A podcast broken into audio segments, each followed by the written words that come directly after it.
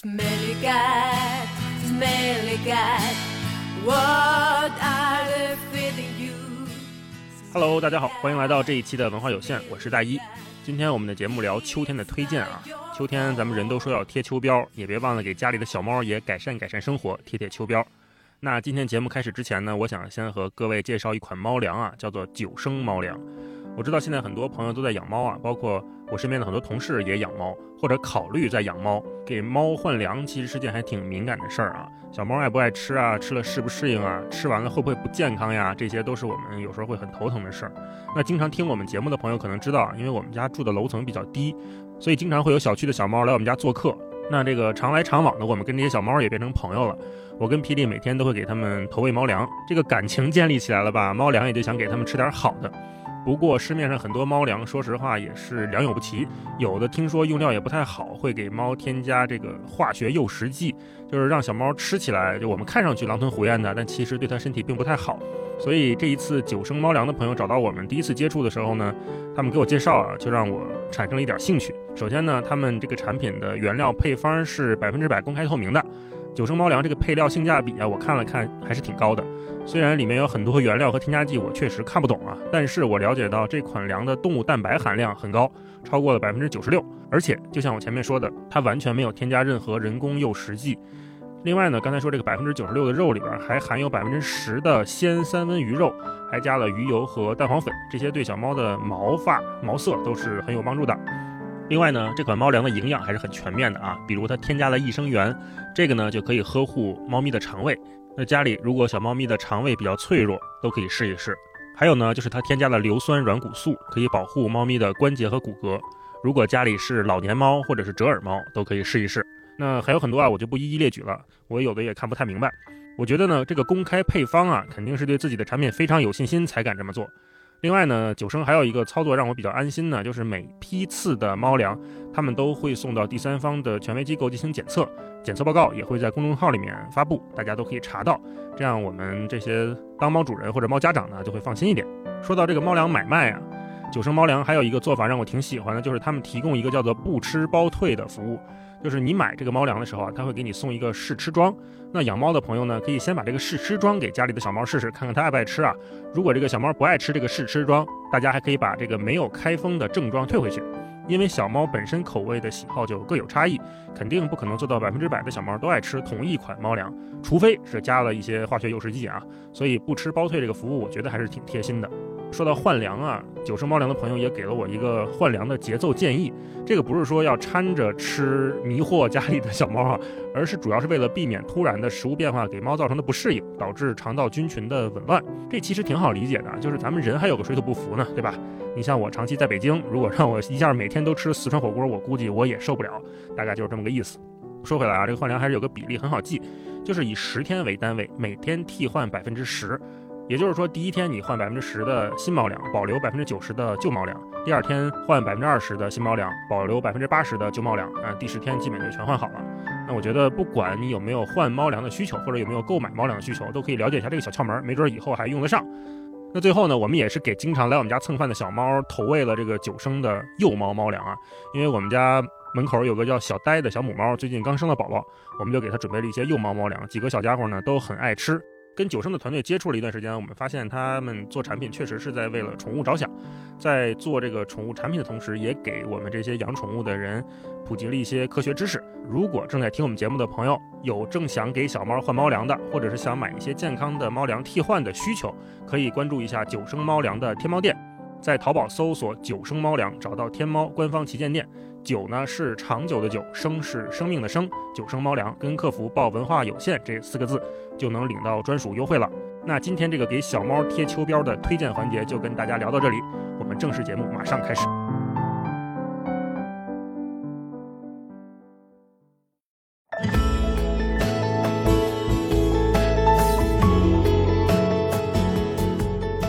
南方同事 diss 说这是不是他们没吃过好的才觉得这好吃？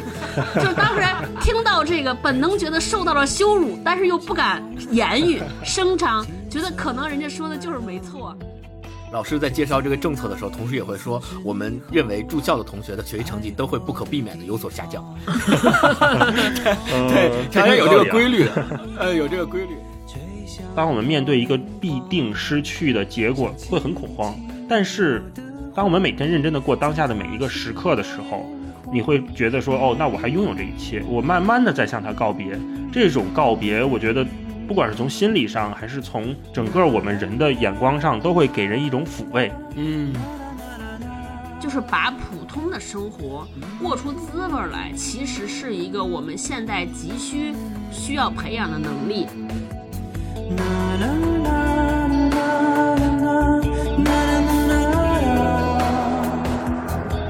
Hello，大家好，欢迎来到这期的文化有限，我是星光。我是超哥，我是大一，哎，大家好，这期我们终于不就着一本作品和一本书来聊了啊！大家听到这儿，可能心情一下子放松了很多。我们这期呢，借着前面我们是在春天的时候和夏天的时候分别给大家啊做过春天的推荐以及夏天的推荐，我们沿袭这个传统。八月初正好是立秋，我们也正好在这个秋天跟大家再做一次关于秋天以及关于秋天的好的推荐。那其实，在一年四季里呢，大家仔细想一想，秋天是一个比较特别的存在。为什么这么说呢？因为一到秋天，尤其是我不知道北南方的小伙伴啊，北方像这种北京春夏秋冬比较分明的这个地方，到秋天以后，大家都会觉得挺，就是有两种人一般对秋天的态度，一种人就是说秋天特别萧瑟，觉得哎呀。到秋天就预示着好像冬天要来了，要冷了，开始对，要不行了，对，然后再加上落叶，哎，再加上这个呃，树上也没花儿也落了，哎，树上也没有叶子了，大家就会觉得，哎，这生活好像感觉有点没滋没味的，不像春天、夏天一样那么火热。这是一种态度。还有一种态度呢，就是大家觉得秋天也挺好，你看这秋高气爽的，对吧？天气也凉爽起来了，不像夏天那么炎热了。然后大家感觉出去散散步啊，早晚饭出去聊聊天啊，跟大家聊一聊，秋秋高气爽的心情也非常好。就是这两种态度好像纠结在对秋天这个季节的认知里。所以今天我们来就着这个事儿呢，展开我们的话题，来先聊一聊。就是我特别想知道。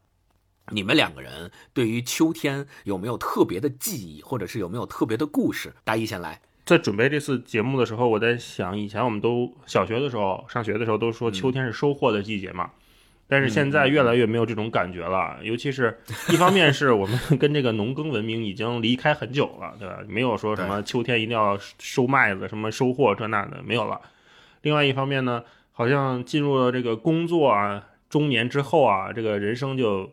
越来越平淡啊，没有什么收获，也更谈不上一年之间。对，只有失去，一年之间只有这种平淡的失去，并没有什么显著的收获。对于我来讲，我是星光刚才说的第一种人，就是觉得秋天很萧瑟。嗯，我一到秋天，我就会觉得我，就是什么都没有盼头。而且我是一个特别喜欢春天、夏天的人啊，一到一到秋天，嗯我就会觉得哇，冬天马上要开始了，这天儿就越来越冷，就越来越没有希望。所以，相比冬天，有的时候我更有点害怕秋天，因为哦，你说到冬天的时候，其实你可以盼着春天马上就来了啊，还有个盼头。嗯但是到秋天之后，你知道迎接你的是越来越寒冷、越来越难过的冬天，这就让我很不舒服。所以嗯，每到这个夏末这个时候，我就会心情就会越来越走低。还有一个走低的，就是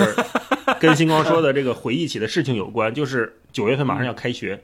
开学之后就什么军训啦，开始上课啦，考试，什么入学测验、摸底考试啊，全是这个。所以经常是我在常年在北京嘛，我们在北京到了九月份左右的时候，秋天会有一种气味儿。那种气味儿，我觉得是天气渐渐凉下来之后，可能是空气、水汽，还有这个城市里面的各种气息混杂起来的一种独有的、属于九月份的气息。那个气息就会让我突然想起来即将开学的时光，或者让我想起来小时候那个故事就开始了，就是初一我第一次住校。我以为你要回忆起来被数学考试噩梦支配的日子。哦，那没有，那是那是后来大学了，就是中学的时候，就是小学毕业到初中的时候，我是从海淀区到丰台区去上课。挺远的。对，挺远的，就是路上大概坐公汽车得有一个多小时，所以这个路程就可以申请住校了。所以我大概那会儿我是初一第一次就是离开家独立生活，大概算是这么一个感觉。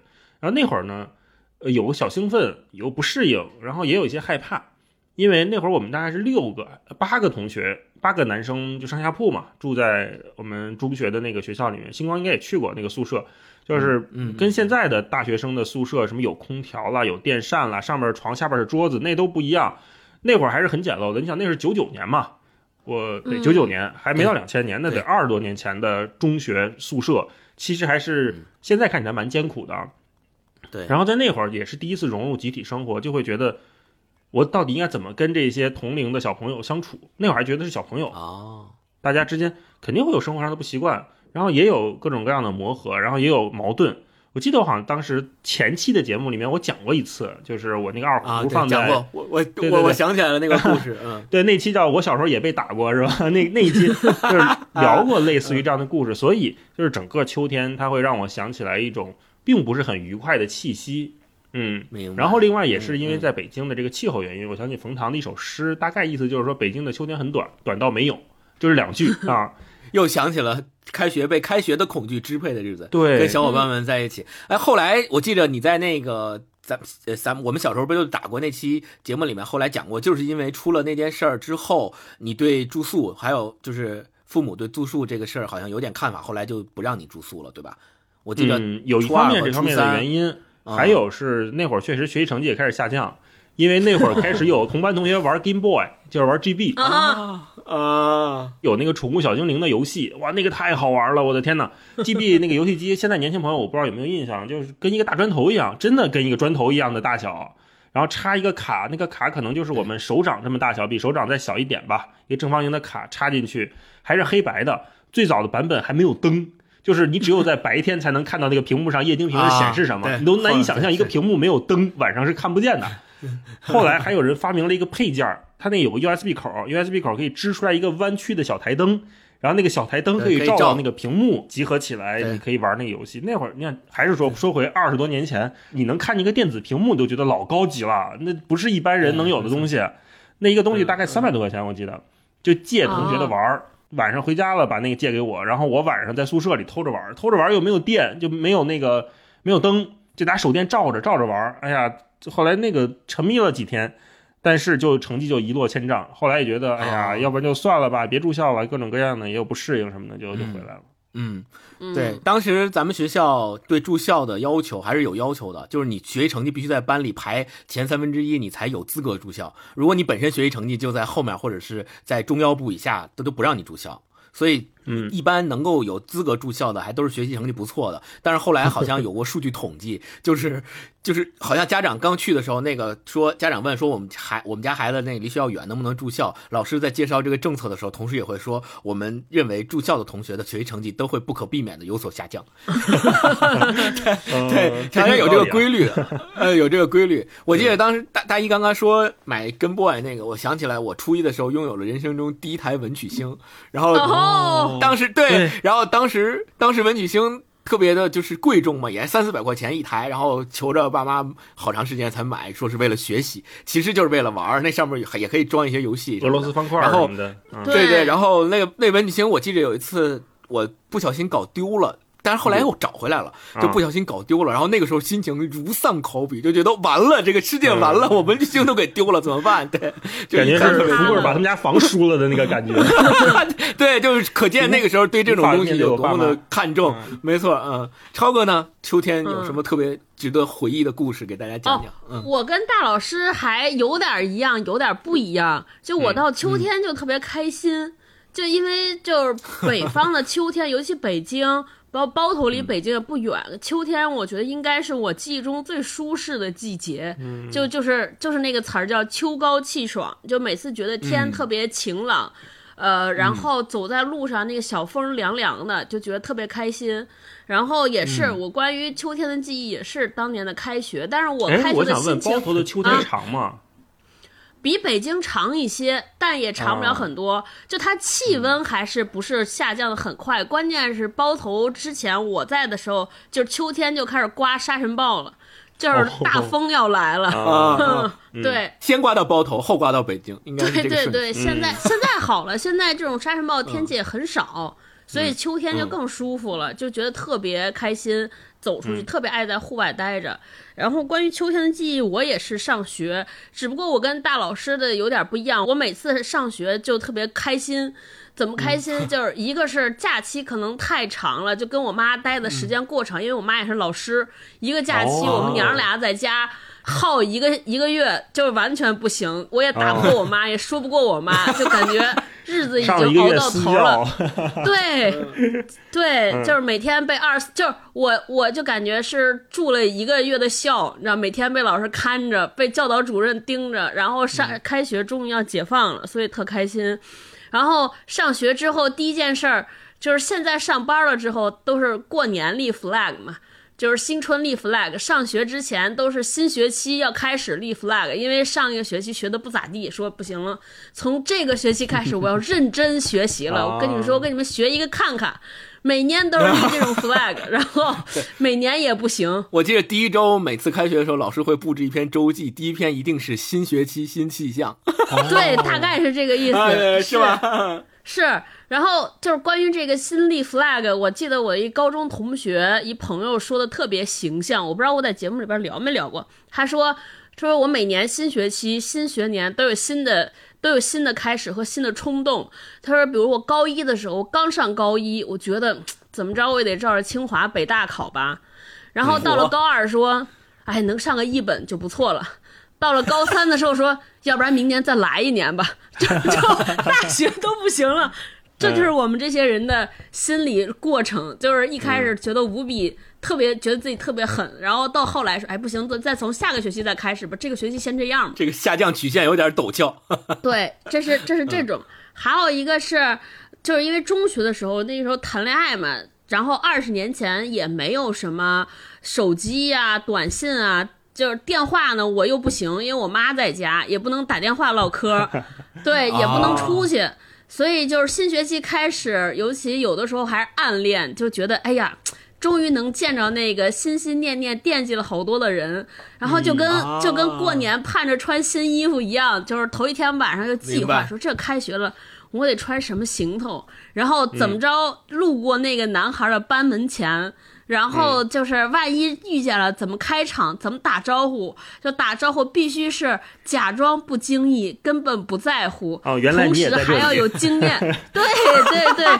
是就是就设计半天，结果结果往往都是根本没有这个故事，不存在这个故，根本也见不着。每天对这地下工作也不容易。是，所以新开学就还特激动啊，终于能见着朋友，终于能从我们的家庭、我的家庭的枷锁当中、繁重的学业当中解脱出来。就我跟大家的学习规律是相反的，大家可能是放假玩儿，我是放假在我们我妈的督促之下学习。我现在想想，可能我的我的考试成绩越来越进步，主要是由于在假期的时候。就是做了很多补课和做了很多提前的提前的这个起跑量，嗯，星光呢？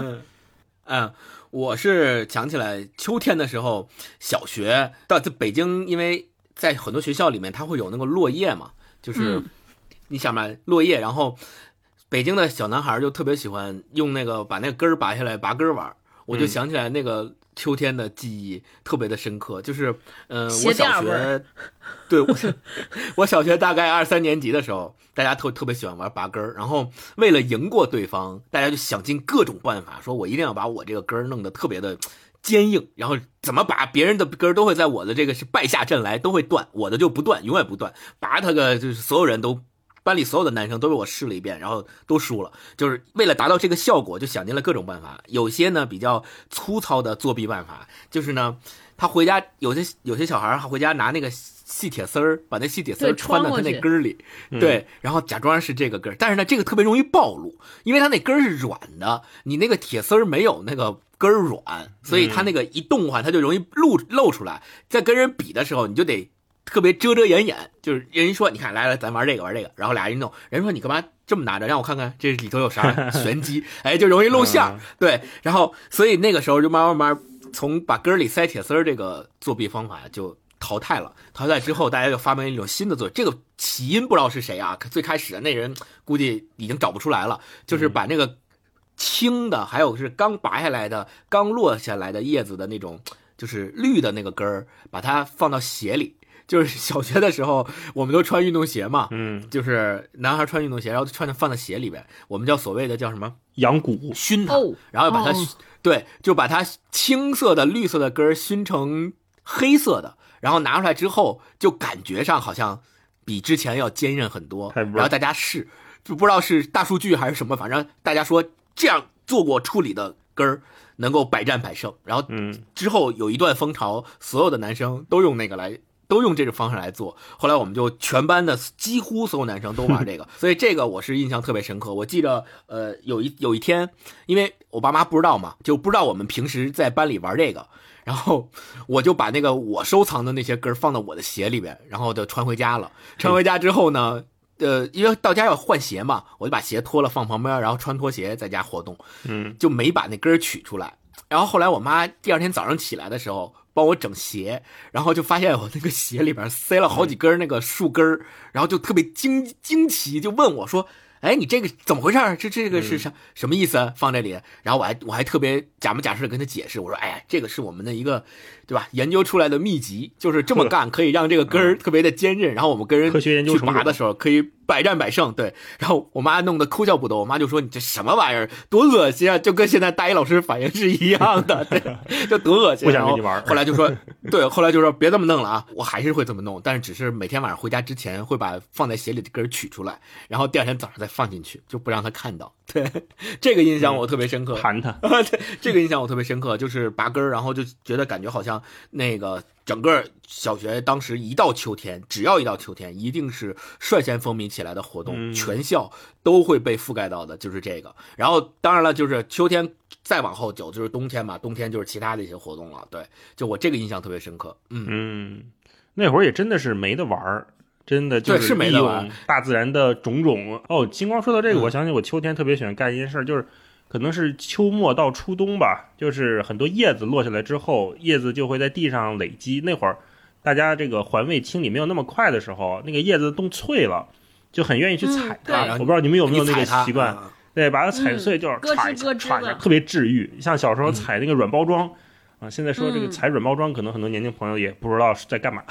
呃，踩软包装的那个感觉，特别的有快感。我记得在北京钓鱼台国宾馆外头有一条路，就是墙外头好像有那个枫叶，每到秋天的时候，它都会往下掉嘛，掉，然后落铺的一地全是黄色的、红色的枫叶在一起，就特别好看。好多人专门去那儿去拍照，拍的照片特别好看。现在我不知道现在还有没有了。银杏树比较多，很多种银杏哦，金色的。对，就嗯反正前几年是一直有那边有拍照的。然后另外想起来，秋天还有一个北京人经常干的一件事儿，就是爬香山。因为到香山、到秋天之后，香山的叶子就都变红了嘛，香山红叶是一个特别有名的景色嘛，所以秋天的时候大家都喜欢去爬香山，并且每一个去爬的人的目标都是一定要爬到那个最顶上，最顶上那个地方叫鬼见愁嘛，大概三百多米还是五八八百多米的海拔高度。好像是，然后爬上去是就是作为胜利，就是我们要爬到鬼见愁，每天都有。我记着，呃，我前几年的时候，学校还经常会组织那个秋游，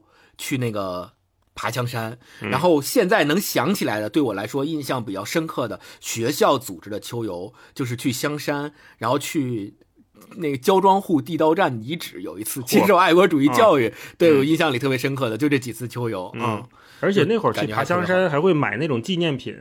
就是塑封的枫叶啊，然后把枫叶、啊。红叶放在里头啊，对，就小的各种各样的啊，上面边上可能还有毛笔写的什么印的什么字儿，什么友谊是是。有天长什么这那的啊，不土了啊。当时老师教我们说，嗯，你们可以回家自己制作，把那个就是刚掉下来的叶子捡回去，捡好看的，然后回家按照这个方法可以制作成干枯的，就是已经脱完水的那个叶子标本，然后当书签用。然后老师拿出来一个叶子标本，说：“你看，这个就是我自己弄的。”然后我们说：“哇，真好看，我们也要做。”然后第二天秋游去，然后捡了一堆树叶回来，捡完之后，老师说怎么做呢？就是夹在书里边，让它自然去脱水风干。然后就一本书里面每一页都加加加加一加一本书的叶子，完了你看吧，书都烂了，对，你看吧，那个叶子没做成，那个书整个都给沤烂了。然后就后来就知道了说，做这个东西千万不能用你还在读的书，一一定要用你已经不看的过期了的书来做。对，这个什么是一个经验。词典这种巨厚的书，对，因因为因为那个叶子它里边有水分嘛，你一旦放在书里边一加，时间长了，它水分出来就把你那个叶这个书叶都给它弄湿了嘛，就没法看，根本没法看，跟跟过了水一样。可以用同桌的练习册，同桌的同桌的练习册可还行。对，嗯，那我们三个人回忆了一下。秋天基本上都是跟开学呀、跟学生时代啊、跟小时候玩的一些东西以及考试啊怎么有关的。接下来就进入我们的第二趴，就是跟春天、夏天一样的环节，我们沿袭之前的传统，在这一趴里面，我们三个人会轮流向大家推荐适合秋天阅读的一本书、呃一部电影、一首歌、一个电视剧。一种吃喝，然后这一次秋天的特辑里面特别加了 一个推荐选项，就是一个旅行目的地。特别要说一下，为什么我们要有这个考虑，是因为现在大家也都知道，新冠疫情第二轮好像又有来势汹汹的感觉，德尔塔变异啊什么的。然后全国很多地方不是第二轮，已经第四波了，是吧？全国很多地方也都开始就是又进行了这个中高风险地区啊，然后各种旅行的限制。然后从新冠肺炎刚刚开始爆发到现在，很多人肯定也都没有出去。就是国内不要说国外了，国内很多地方的很多旅行的计划都没有能够成型，所以我们也希望能够在这次秋天特辑里边，通过我们三个人推荐的这个旅行目的地，让大家对这个事儿还能够心存希望，能够嗯大家一起来祈祷说，呃，新冠疫情这个事情能够赶快过去，让大家能够使使我们心目中的这个旅行目的地能够尽快的成型，尽快的实现它。对，是 OK。那我们现在就开始从呃一本书开始推荐，嗯，还是从大一老师先开始吧。嗯嗯，好，这次我还真想了一下，我本来想推荐林达的那本《扫起落叶好过冬》，哎，因为那个书名就特别的秋天。对，那后来呢？对我翻了一下那个书，可能还是讲美国各种历史故事为主。跟秋天的感觉没有那么的强，或者跟我们现在的生活还是有些隔阂的。嗯，我就想到另外一本书是博尔赫斯谈话录。为什么推荐这本书呢？我觉得第一个原因就是一个最简单的关联，就是博尔赫斯谈话录是他在晚年的时候开始去写，然后去收录的很多东西。我们都知道博尔赫斯他晚年的时候，他是因为一些视力上面的疾病，他最后是失明了。哦，所以。在这个过程当中，我们能看到一个人，他从青壮年到他接受自己慢慢变老，接受自己身体上某些功能的损失，他如何面对这一切。首先，他从生理上，他是一个人生的秋天开始了。另外呢，谈话录这件事情，我觉得是我们现在生活中比较稀缺的一种能力，就是谈话的能力。嗯，他这里面记录了好几篇，很多都是他跟另外的作家对话的场景。这种对话的场景在书里面，它自然是以文字来呈现的。那我们现在都知道，就是我们想用文字来讨论清楚一件事情，在当今的互联网社会是有多么的困难。即便是我们面对面的时候，这件事情都很难说清楚。对，那在文字这个语境下面，我们怎么能重回、重新拾起谈话的能力？从这本书里，我是能看到很多我们慢慢丧失掉，但是没有太在意的品质的。那我给大家念一小段。好。这一段是他跟卡维特的一段对话。卡维特问他说：“失明给你带来了什么变化吗？”博尔赫斯说：“因为我发现我是在逐渐失明，所以我并没有什么特别沮丧的时刻。它像夏日的黄昏徐徐降临。那时我是国家图书馆馆长。我开始发现我被包围在没有文字的书籍之中，然后我朋友们的面孔消失了，然后我发现镜子里已空无一人。再以后，东西开始模糊不清了。”如今我还能分辨白色和灰色，但是对两种颜色我无能为力：黑色和红色。黑色和红色在我看来都是棕色。当莎士比亚说 “Looking on darkness, which the blind do see”，意思是看那盲者所见到的黑暗时，他是搞错了。盲者与黑暗无缘，我的四周是发着光的朦胧一片。卡维特说：“发着光的朦胧一片。”博尔赫斯说：“浅灰或浅蓝色，我说不准。”太模糊了。我要说的是，现在包围着我的世界是浅蓝色的。卡维特说：“浅蓝色。”博尔赫斯说：“但是就我所知，这也许是灰色。”卡维特问：“在你知道了你正在失明时，你是否尽量以你最快的速度阅读一切呢？”博尔赫斯说：“没有。当然，我本应该那样做。从那时，从革命的1955年起，我便更多的重读旧书，而不大读新东西了。”卡维特问：“是不是读盲文，并且有人把书读给你听呢？”博尔赫斯说：“不，我从未试过盲文。不过我坚持着读我小时候读过的书。”大概就是这么一段。嗯我在想，呃，为什么博尔赫斯他没有说感到恐慌或者特别沮丧，而是因为他认真的在过每一天，他认真的在过当下。有的时候，我觉得，当我们面对一个必定失去的结果的时候，比如我们必定变老，我们必定会失去健康的身体，我们必定会失去身边熟悉的感情的陪伴的时候，我们看到那个最终的结果会很恐慌。但是，当我们每天认真的过当下的每一个时刻的时候，你会觉得说，哦，那我还拥有这一切，我慢慢的在向他告别。这种告别，我觉得不管是从心理上，还是从整个我们人的眼光上，都会给人一种抚慰。嗯你不会突然就失去。有的时候我们可能会逃避，对吧？就是说，那我就不想这个事儿了，那我就不面对它了。但是，一旦这样的话，当那个结果突然降临的时候，我们很多时候很难接受。嗯可是，当你真的认真的在品味自己的生活，或者是你认真的在珍惜现在还拥有的一切的时候，过好当下这几个这个字很俗，但是它真的能给我们去应对未来的不确定和那些必然的恶果，给我们一些安慰。我之前还听就是骆以军聊，他说为什么就是中国或者很多地方会有头七，或者是这种七七四十九跟遗体告别这样的风俗，其实它也是一种古老的心理学，就是我每过七天我跟这个人告别一次，每过七天我跟他再告别一次。当过了七七四十九或者过了三七二十一之后，生者会慢慢的放下。那我们都知道，这个死亡其实给带来最大痛苦的是给生者遗留下来的无法处理的那种问题。当这种问题被拉长在被平摊到一个时间维度的时候，我每天都去面对一点点，更释然或者更坦然的面对那个那个事情真正发生的时候，会给我们带来的冲击，会让我们自己好受一些。嗯嗯嗯，对，看博尔赫斯谈话录，当然我们知道他是在即将失明的时候写下这一切，记录这一切，在谈论这一切的时候，我知道他想通了。那我在看这本书的时候，我也能从很多他的博文强制里面看到非常大量的智慧，包括他随便就可以引用某个诗人的话，随便就 Q 到了叶慈的一句诗，嗯，真的非常美啊！我推荐大家如果有兴趣的话，可以看看这个，就是在人生的迟暮之年。知道一切即将发生的时候啊，即知道自己的冬天马上就到的时候，我怎么面对这一切？刚大一说到的那个提醒我，其实咱们怎么样去对待自己在生活中遇到的这些事情，其实跟咱们秋天做这个推荐还是挺契合的。为什么？如果我们把一年四季春夏秋冬按照起承转合这个方式去一一对应的话，其实秋天恰恰是处于一个转折，处于一个呃过渡这么一个部分。为什么很多人觉得秋天好像没有春天那么？浓烈没有夏天那么炎热，也没有冬天好像不是很极端，它处于一个中间的地带。但其实我们仔细去想，如果人生当中没有这样类似于秋天的中间地带存在的时候，其实也挺难过的。接着星光那个，我补充一小段儿，就是这个书里面的一段，我觉得他写的非常好。他说：“此时此刻，我想起华兹华兹说过的话，诗歌来自诗人心情平静时对于往昔情感的追思。这就是说，在我们品尝喜悦、忍受痛苦时，我们仅仅是忍耐；不过，在我们后来回忆这一切时，我们就不再是当事人，而是观察者了、旁观者了。按照华兹华斯的观点，这是引发诗歌的最佳心理状态。嗯，那我们看看超哥给大家推荐一个适合秋天阅读的书。嗯嗯，哎呀，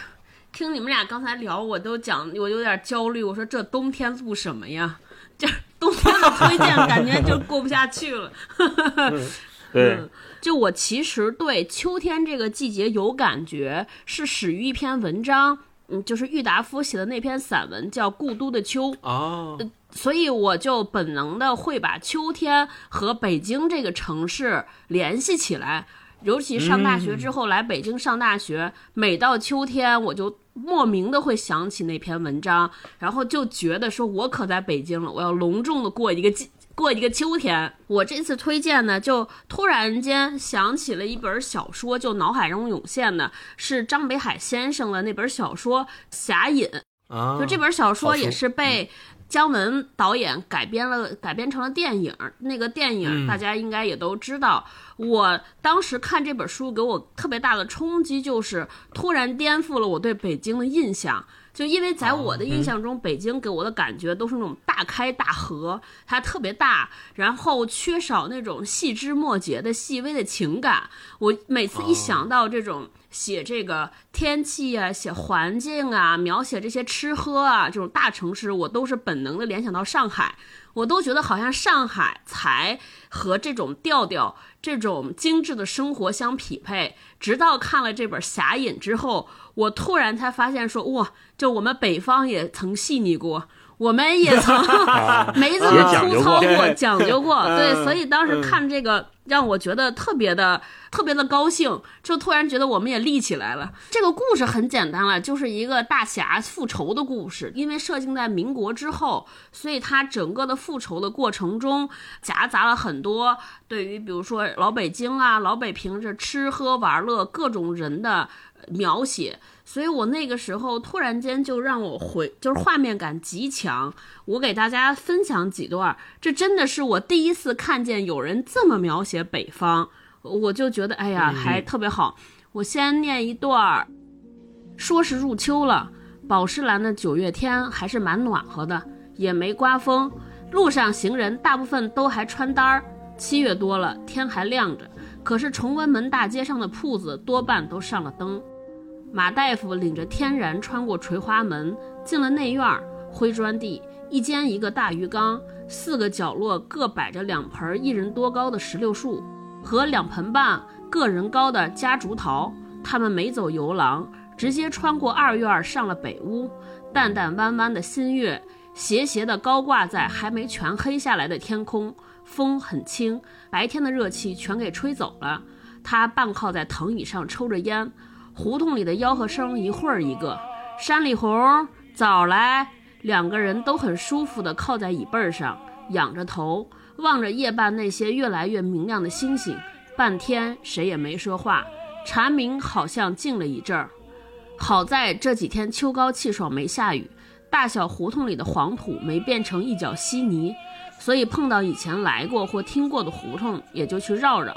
街上人不少。有的赶着办截货，有的伴着蹲着晒太阳。两旁一溜溜灰灰矮矮的瓦房，给大太阳一照，显得有点老旧。北平好像永远是这个样儿，永远像是上了点年纪的人悠哉悠哉的过日子。年轻人看世界真是干脆，一会儿玩到半夜不回家，一会儿曲终人散，伤感离别，一会儿又是一个个阶段，一个完了接一个，头都不必回。嗯，嗯，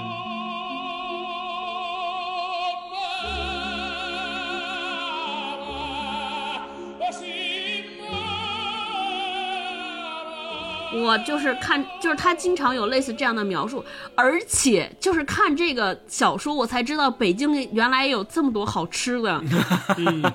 尤其现在就是我们老去常去上海啊、广州，我们就是羞于谈美食。就是前两天我跟大老师还有一段子嘛，我们上次在节目里边推荐完了小龙虾，然后就被我一个就是上海公司的南方同事 diss 说这是不是他们没吃过好的才觉得这好吃？就当时听到这个，本能觉得受到了羞辱，但是又不敢言语 声张，觉得可能人家说的就是没错。然后，然后看那个侠隐的时候，就看到了这些老北平人的讲究，他们怎么什么时间吃铜锅涮肉、吃烤肉，呃，然后自己在家里边还做了什么？对，所以豆瓣上有人评价说，这个就是叫孤独的美食侠，就特别 会吃，会吃哦会喝啊，啊，所以我就觉得秋天的时候配着这本小说看，就觉得特别有感觉啊。大老师，超哥刚才说那个，我想起侠隐，我不知道是侠隐还是听姜文说，就是他那个小说里面说老北京人出去，哎，说干嘛去啊？说今晚包饺子。说为什么包饺子呀？来了瓶醋啊，我得啊就为这口醋，我得包顿饺子。嗯说这是老北京讲究的吃法不是说我这吃饺子蘸点醋，他那个 是倒着来的。嗯，而且北京人说这个讲究和将就差别还是挺大的。想起当年 mini 的那个车的广告，嗯，它是到北京簋街有一个小的涮羊肉馆，叫裕德福，嗯，那也是一老北京大哥开的。那个人物杂志还采访过他，就是比较老派的铜锅涮肉，然后他切那个羊腿肉，它是切完了那个肉是对折的，嗯，然后你可以把它翻开，它一片儿非常薄，然后放在铜锅里面涮，那个感觉真的是很好。超哥刚才说这一段，我想起来我之前看正午，他其中有一篇文章也是写北京的，而且写北京这个胡同，就是它有一种古老和现代交织的感觉。这种感觉可能在有些城市啊，我们是能鲜明的感受到。但是在北京变化这么快的一个首都或者政治文化中心里面，我们有的时候很难抓到这样的痕迹。嗯包括像我们平时生活在北京，我们对这种变化有的时候会更熟视无睹。对，他把这个写出来了，我觉得写得很好。他说，流行文化里，北京的胡同有两种面貌，一种是关于拆的空间，嗯由建筑师、城市史学家和外国记者书写，承担历史与暴力，象征消失中的老北京。在贫嘴张大民的幸福生活中，老住户情不情愿都得搬走，全胡同强制拆迁，拆换新楼房。小说写住户与拆迁公司间的纠纷与暴力，居民的情感与伤痛。拆迁那天，张大民抱着石榴树不下来，推土机把小房子都推塌了，他还挂在树枝上摇晃，像一只死心眼不开窍的土猴子。另一种面貌就是商业化，时髦得很，出现在时尚杂志和视频节目里，布满私房菜、西餐厅和小店，象征新北京转换并容纳旧的潜力。嗯我觉得这一段写的真的很好，因为嗯如果是就在北京或者喜欢北京的朋友，可能很多都看过贫嘴张大民的《幸福生活》，嗯，那个我觉得就是最后一代胡同里的北京人他们生活的样子了。嗯，其实现在看挺苦的，我们有点难以想象，说这几家人挤在那么一个特别六七平的房子里边，宿舍都比这宽敞啊！就关键我说这房子中间还棵树，不能给砍，然后把那树包在房子里。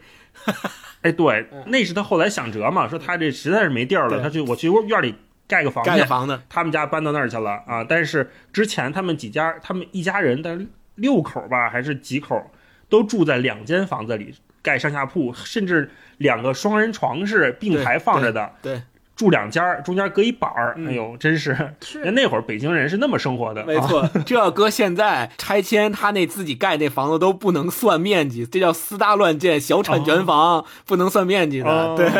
是是，嗯，刚才超哥和大一都推荐了，我来推荐一本星，光来一段。嗯，你来吧我。推荐一本适合呃秋天读的书。其实我的推荐的逻辑跟超哥的逻辑是一样的，就是秋天一想到秋天，就感觉说，哎呀，生活在北京天高气爽，然后很多吃食，很多老北京人。在秋天的一些活动，包括吃什么，包括去哪儿遛弯什么的，就想起这个，然后我就也想推荐一本跟北京这个城市关系很密切的一本书，就是北岛的《城门开》。嗯嗯，对，北岛呢是原名，他这是他的笔名，原名叫赵振开。他是一九四九年的时候生在北京，他就是传统的非常典型的北京人，北京孩子，从小在北京长大。他现在呢是在香港住，然后一直其实成年之后，呃，三十多岁的时候就已经到海外去了。后来他就是一直是作诗嘛，大家非常非常有名的，大家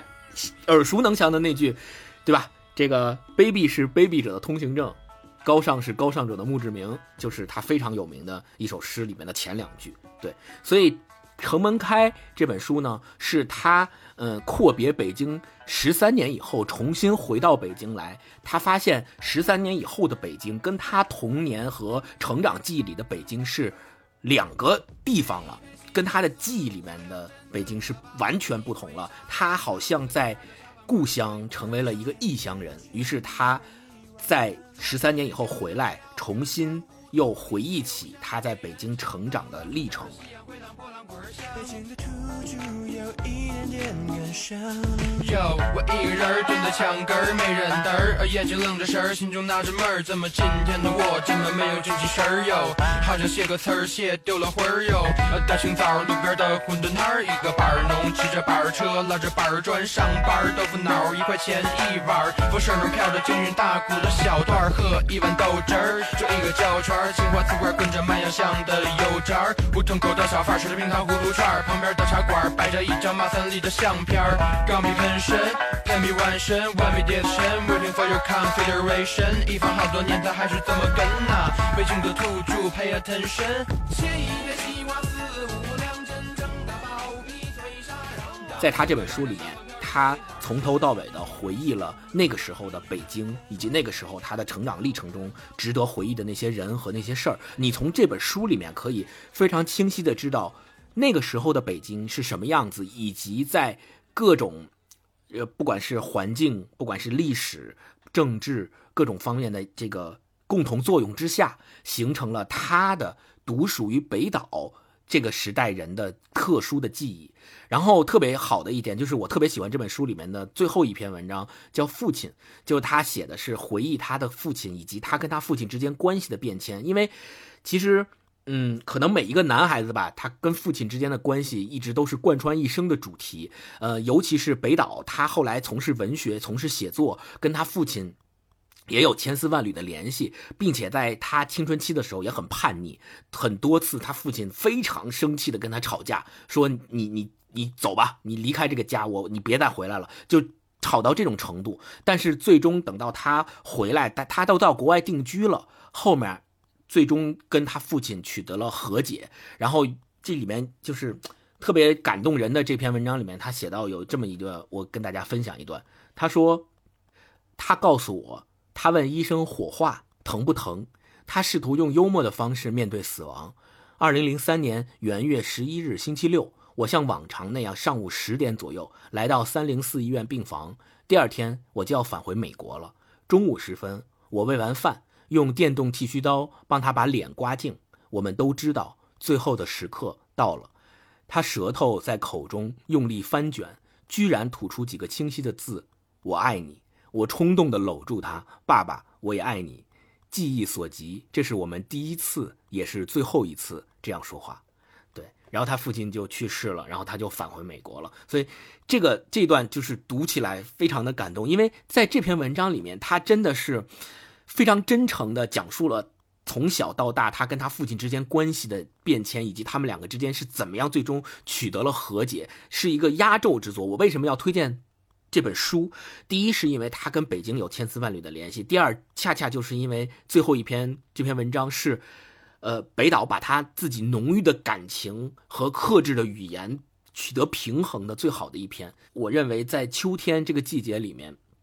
当你阅读这样的一篇文章的时候，你能够体会到什么叫把浓郁的感情和克制的语言取得一个平衡，并且在这个过程当中能够在一个平静的季节里面。体会到浓郁的感情，我觉得这是一个特别好的体验，也是不太能够常有的体验。刚才星光说这个生活的细节的时候，我想起来我们最近正在看的那本书叫《洗牌年代》，嗯，它里面有一句话，我觉得他说的特别特别好。金宇澄老师写：“细节是细微的时代史，私人具象的生活流水账。”刚才星光分享北岛写的那一小段，其实就是私人具象的生活流水账。但是我们现在看。它就是一个时代，嗯，没错，嗯，OK，我们推荐了各自推荐了秋天适合的一本书，那我们下面就是推荐一部电影，超哥，嗯，我推荐一部一部电影，也是我昨天才看的，哎呦，看完就是久久心情不能平静。这个听名字特别秋天，叫《秋日奏鸣曲》，是一个特别特别老的电影，就是老到我一说这个主演的名字，大家就知道年代了。这个主演是英格丽·褒曼。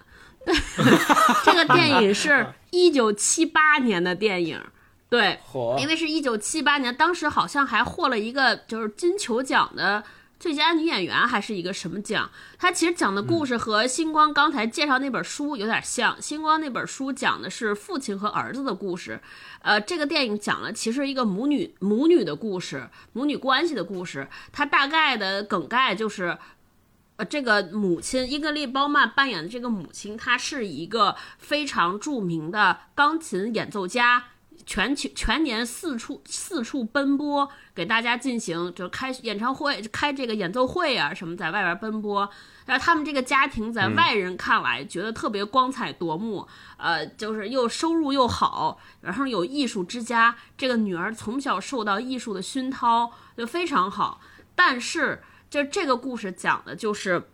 它的开始阶段就是讲母亲的第二任丈夫也离开这个世界了，呃，这个女儿写信让妈妈来到乡下来度假，平复一下心情。我当时觉得还说会会是一个特别温暖的电影嘛，而且名字也都这么优雅。结果发现完全不是，就是母女的战争。这个母亲来过节、来度假的这个过程中，发生了一次激烈的争吵。这个女儿在一个深夜，借着酒劲儿，把她自己对母亲的怨恨和母亲对整个家家庭的伤害和盘托出。最狠的是。哦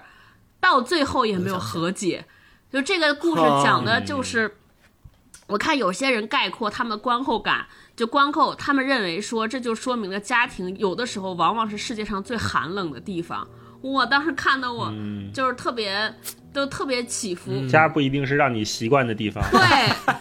嗯，但到最后也没有和解，甚至这个母亲在路上说了一句特别。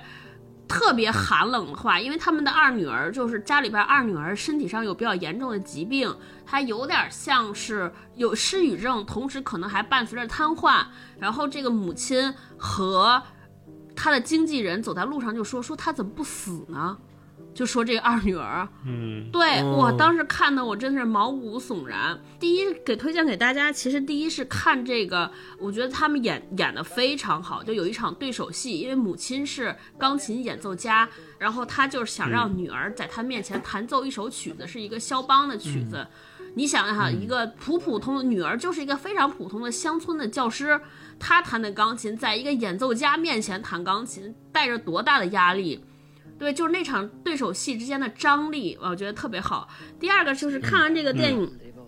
让我也重新思考了一些家庭的亲密关系。其实有的时候我们都在讲说家庭的亲密关系会对我们造成伤害，甚至有些人可能也会像这个片中的女儿一样，找一个合适的环节或者找一个合适的时机，向父母和盘托出，就是曾经的家庭对自己的伤害。那看完这个之后，我就觉得好像似乎也没有必要。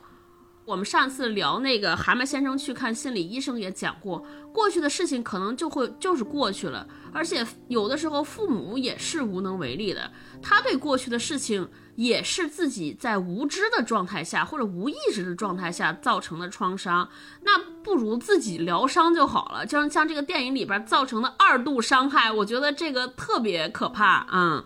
然后我给大家念一段电影里的台词，就这是开篇的一个陈述，虽然是这个女儿的丈夫的一段独白，但是我觉得大概就非常能够说清楚这个电影里边那种情绪。Man måste lära sig att leva. Jag övar mig varje dag. 他说：“人必须学会如何活着，我每天都在练习。其中最大的障碍是我不知道自己是谁，我在黑暗中摸索着。要是有人能爱我真实的样子，或许我就能够了解自己。但这事儿的可能性却是微乎其微的。”前面这段话呢，是这个妻子，就是受伤害的女儿，在她写的一本书里边的一个片段。丈夫看完这段书之后呢，丈夫自己说：“说我想告诉她，哪怕只有一次也好，有人全心全意的爱着她，但是我无法说的让她深信不疑，因为我总是词不达意。”我觉得这段话其实就是我们很多家庭关系的写照。大家心中肯定还是有爱的，只是不知道如何用恰当的方式说，然后听的人可能有的时候因为自己的受过的伤害也好，或者是由于自己的一些情感上的状态好，总是不太相信别人能爱他。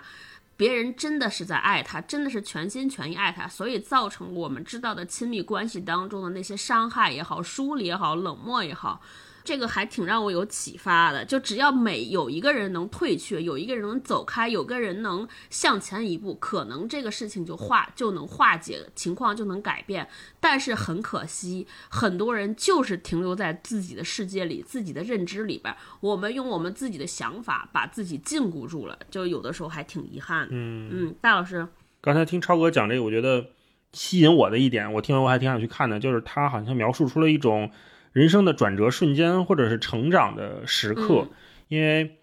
就说到跟父母的这种理解和沟通，我觉得是有一个过程的。这个过程可能在我们身上它已经发生过了，就是我们之前拥有的是一个全知全能型的父母。嗯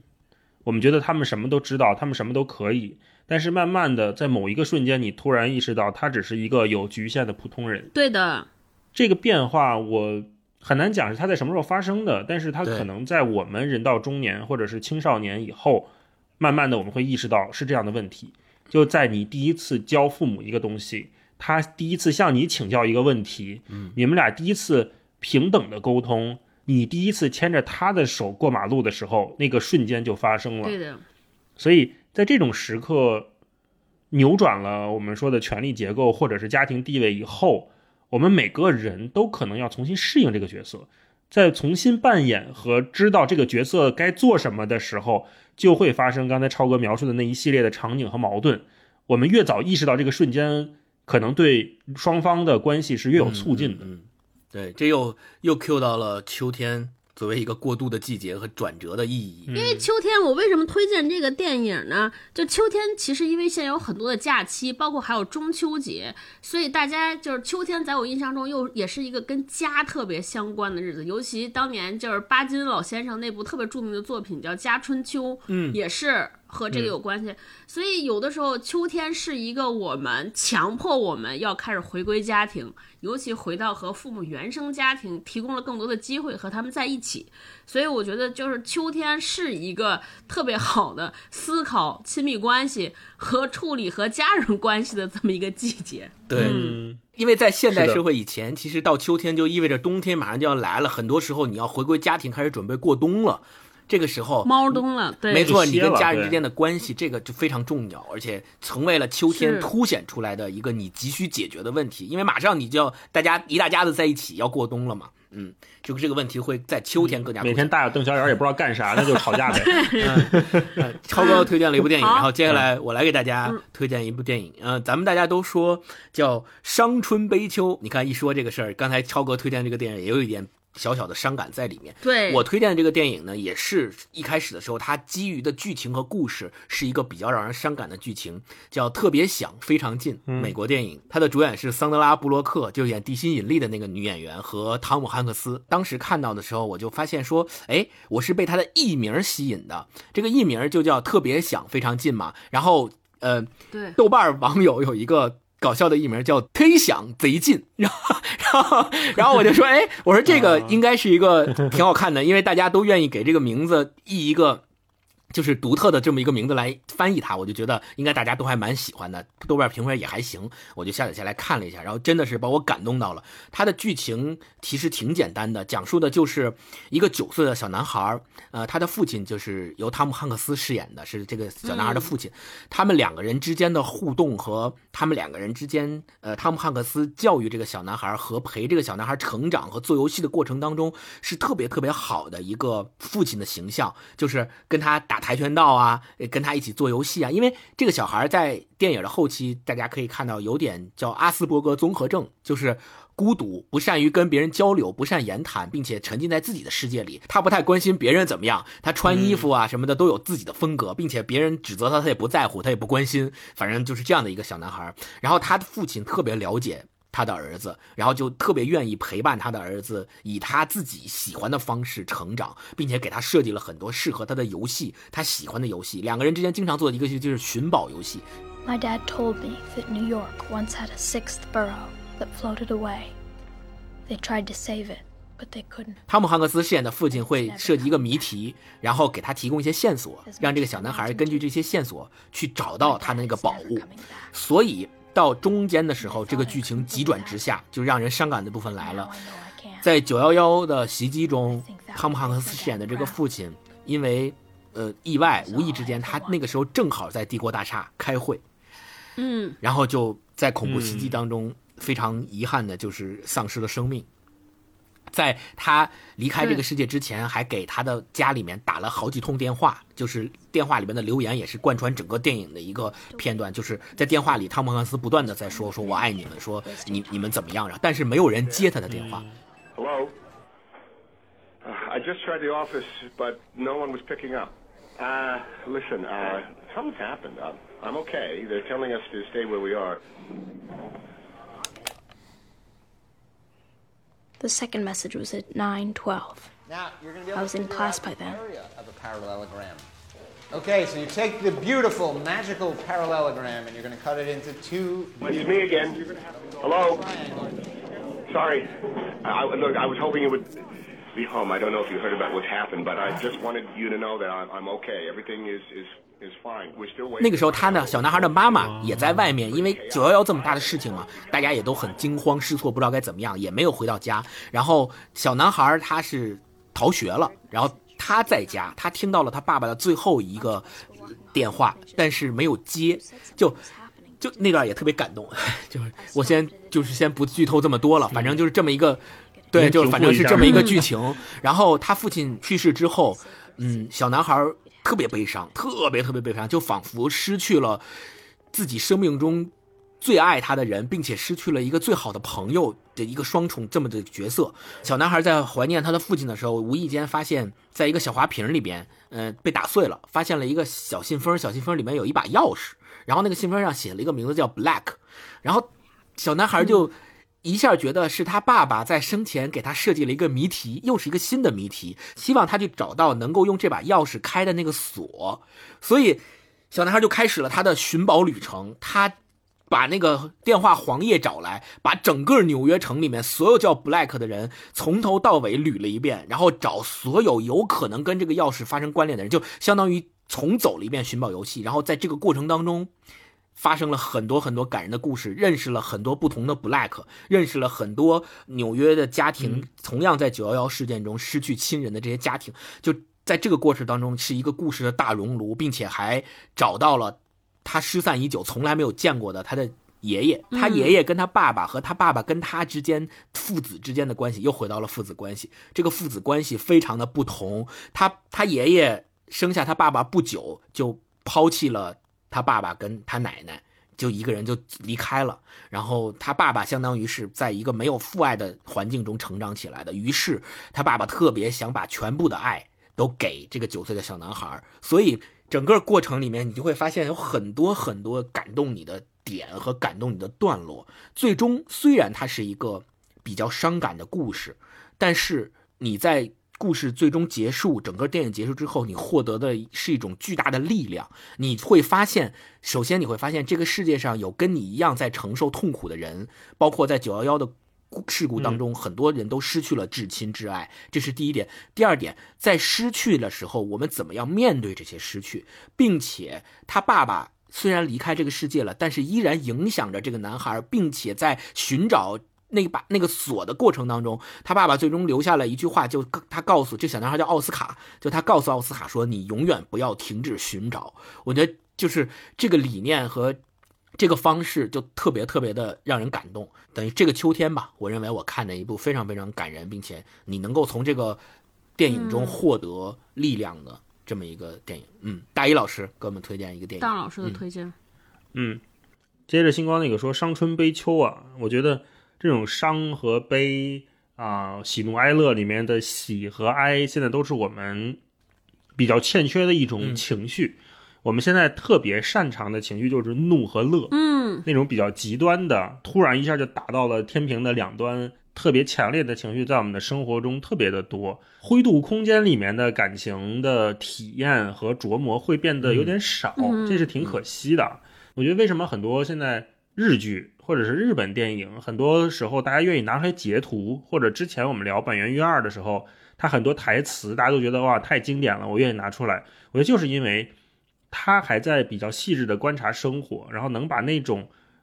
极端情绪以外的那种细节，对，还能把它讲解出来，能让人产生共鸣。这就让很多内心比较敏感或者是乐于观察生活的朋友能产生。说哦，还有人跟我一样这种感觉，这种感觉是很好的。超哥推荐了一个七八年的电影嘛，我推荐一个二零二一年的今年的电影，就是板垣瑞二编剧、四重奏的导演土井裕太导演的《花束般的恋爱》，哦这个日本电影。前两天刚看完。我觉得这个日本电影它的故事也不复杂，其实讲的就是一对情侣从大学时候认识，相处了五年之后，他们。遇到了一个瓶颈期，那瓶颈期之后，他们要如何处理这段感情？大概就是这样。它里面有很多板垣育二式的金句啊，我看在豆瓣上还很多朋友愿意把它截屏出来。比如说，他会说，爱情容易变质，是有保质期的。如果过期了，就像意图取得一场平局，不停的在传球。比起一个人的寂寞，两个人的寂寞更让人难受。嗯那他很会抓这种情绪。还有就是，说恋爱就像派对，总有一天会结束。我没打算将这场恋爱变成仅此一晚的派对。虽然爱情的存活率极小，但我的爱情会活下来。你看这样就是非常非常的怎么讲有朝气，然后又是一种能把东西讲清楚的感觉。然后他这还有一段是说他们在刚恋爱的时候，他说他打工结束后，我会在车站等他，步行三十分钟的回程变成了我最珍惜的时间。啊，这样的情绪在这个电影里面非常多，但是这个电影最后他还是，嗯，我觉得他是不能说是悲伤的结局，但他确实这两个人最后他是不是走到了一起，观众可以，观众朋友们可以自己去看啊。我看到了一种久违的细腻，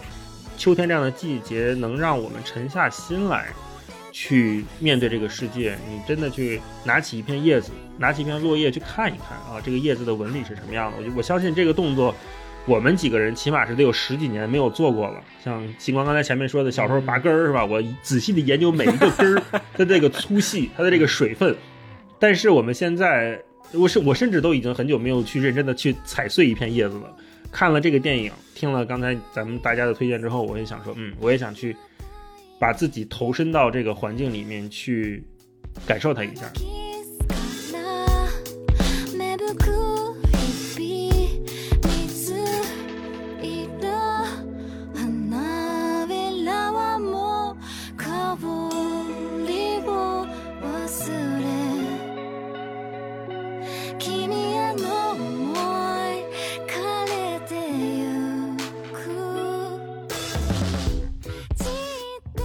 花束般的恋爱这个题目就起得特别好。就是我们现在想说，你恋爱的目的，如果我们是一个目的论者，我们觉得说我谈恋爱目的最终就是为了什么样修成正果或怎么样，那你说在秋，咱们借着秋天这个季节来谈论这些东西，那你说秋天存在的目的，难道就是为了迎接冬天吗？对吧？就这个逻辑上来讲，它可能不太。不太合适，就是你更应该是说，你现在是秋天，我们应该对，我们应该去体会、去享受秋天带给我们的种种感觉。我觉得这个才是正常，才是对的。嗯嗯，下面我们来推荐一首适合秋天听的歌。那我先来给大家推荐，我我来给大家推荐的一首适合秋天的歌呢是周杰伦的《风》，枫叶的枫。哎呀，是不是跟你们有谁重了？撞题了啊，跟我想的一模一样。嗯，这个也是非常切题的一首歌，然后也是希望大家能够把以前喜欢周杰伦的，能把这首歌重新找出来，然后再沉浸在他营造的这个氛围里面，去感受这个即将岁末的秋天。乌云在我们心里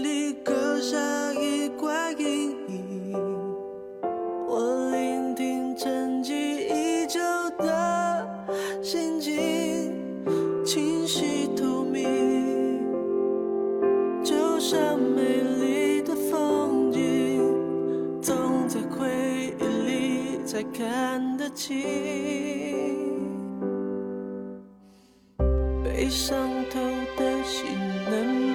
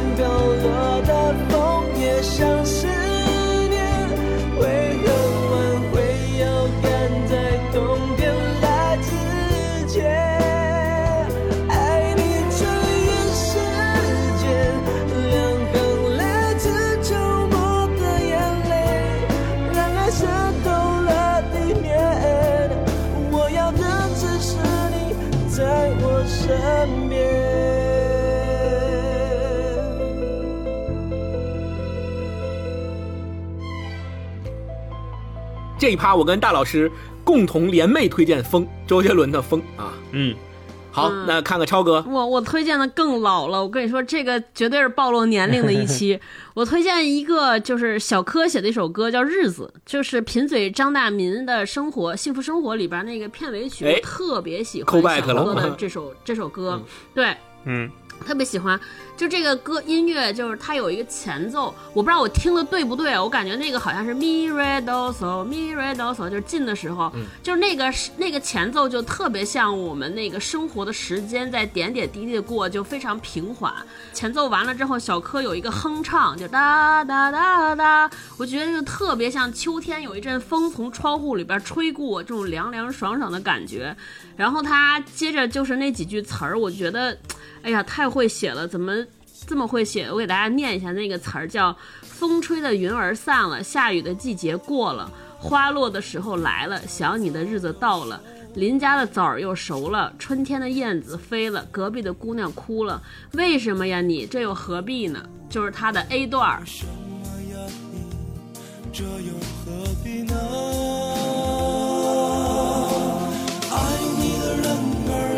爱了，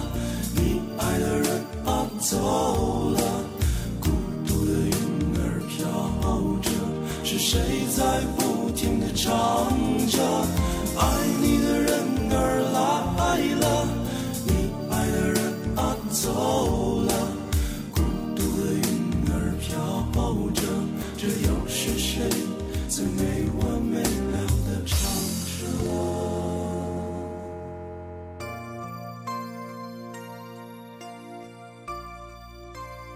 就是一听就是，首先这是一个写给写给秋天的歌嘛。另外呢，就我觉得他就把普通日常生活的点点滴滴都写得很好，就是大老师前面说的那种观察生活的能力，而且就是我们，我现在觉得就是把普通的生活过出滋味来，其实是一个我们现代急需。需要培养的能力，嗯包括我现在培养铁锤也是。上次有人问我说：“哎，你觉得现在养孩子什么最重要？”我说：“我认为现在我最希望解决的就是他一定是个普通人，但是如何不普通的过完他普通的一生，我觉得这是一个每个人的课题。嗯那就是从这些普通的生活当中寻找这些滋味儿，寻找这些乐趣。我觉得是培养孩子特别重要。那这些乐趣从何而来？那就是像这首歌里写的：看看枣，看看燕子，看看树，你充分的和生活交融，和季节交融。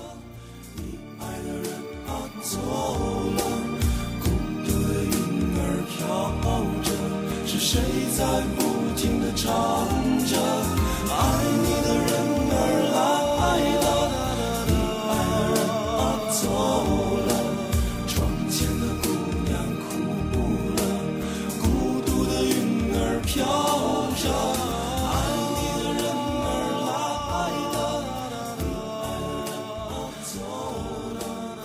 觉得很多人你去问问说现在已经立秋了，我觉得就是很多年轻人可能都没有这个意识，没有概念。大家似乎更习惯于用事儿。或者比如说，就是用用 Q 一用 Q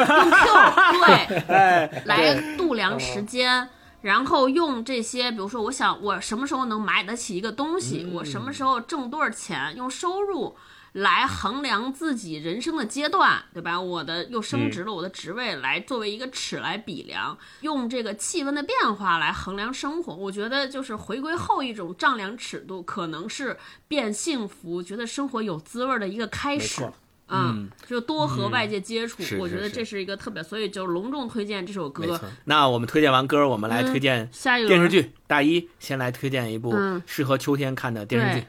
这个我真的想了很久，我没想到哪个电视剧真的适合特别秋天适合秋天看。嗯但是说到这个人生迟暮这个感觉，我就想推荐《绝命毒师》啊给大家看啊。哇，这太绝了！那这也是一个老剧啊，一个非常经典的美剧，讲的就是一个中老年化学老师老叫老白，他被公司辞退了，相不相当于就是也不是辞退，就是在学校里面很不如意，人到中年，而且他赶上正好是美国那会儿经济危机，他们在一个偏南部的一个城市里面。踏上了这个制毒的制毒贩毒的这条不归路啊，犯罪之路。但是因为他又是化学老师，所以他做出来的毒品比那些没有科学文化知识的小混混做出来的强非常非常多，啊精度特别高。嗯，而且他就可以利用，当然这个就是非常的违法犯罪啊，大家不能效仿，只能说是以批判的眼光来看。就他能利用这些市面上能买到的这些各种材料，弄弄烧瓶，弄弄烧杯，什么兑点这个，弄点那个，就制作出来了非常非常厉害的海洛因毒品。然后借此，他就相当于有点像一个爽文爽剧的感觉，就一路升级打怪，先消灭当地的分销商，哦再消灭当地的小毒枭，然后再甚至跟这个墨西哥和美国之间的贩毒集团大毒枭还能去谈谈判、啊，最后还还还把人家给干掉了。这期间就经历了一系列的故事，他怎么跟家里隐瞒这些，然后后来被家里发现了又怎么办？同时他又有孩子，那他还有一个呃怎么讲，就是学生我觉得像一个干儿子一样的角色，就是小粉。小粉啊，这个小粉的人气也很高，在整个过程当中，我们能看到这个人到中年之后，当他真的放飞自我，他能放飞到什么程度？对，所以我就跟大家推荐这个吧。我非常喜欢这部剧，我如果有机会的话，我觉得咱们有都能看看这个剧的话，可以聊一期，我觉得非常精彩。我说这期的题题目我甚至都想好了，就叫“去他妈的不过了”。哎，怎么还能让我过下去呢？然后我觉得整个就是这样，老子不过了嗯。结果你们怎么老让我过呢？这个老白之前是查出癌症了，对，才查出了不治之症，所以说我最后我得给家里留一票，我得捞一笔，所以他走上了这条路。或者以往这个为人师表的老实人人设去去干那个。绝命毒师》里面还有一集是非常有佳话性的一集，就是有一集叫啊打苍蝇。打了一蝇，集苍蝇，嗯。它每一集还都有一个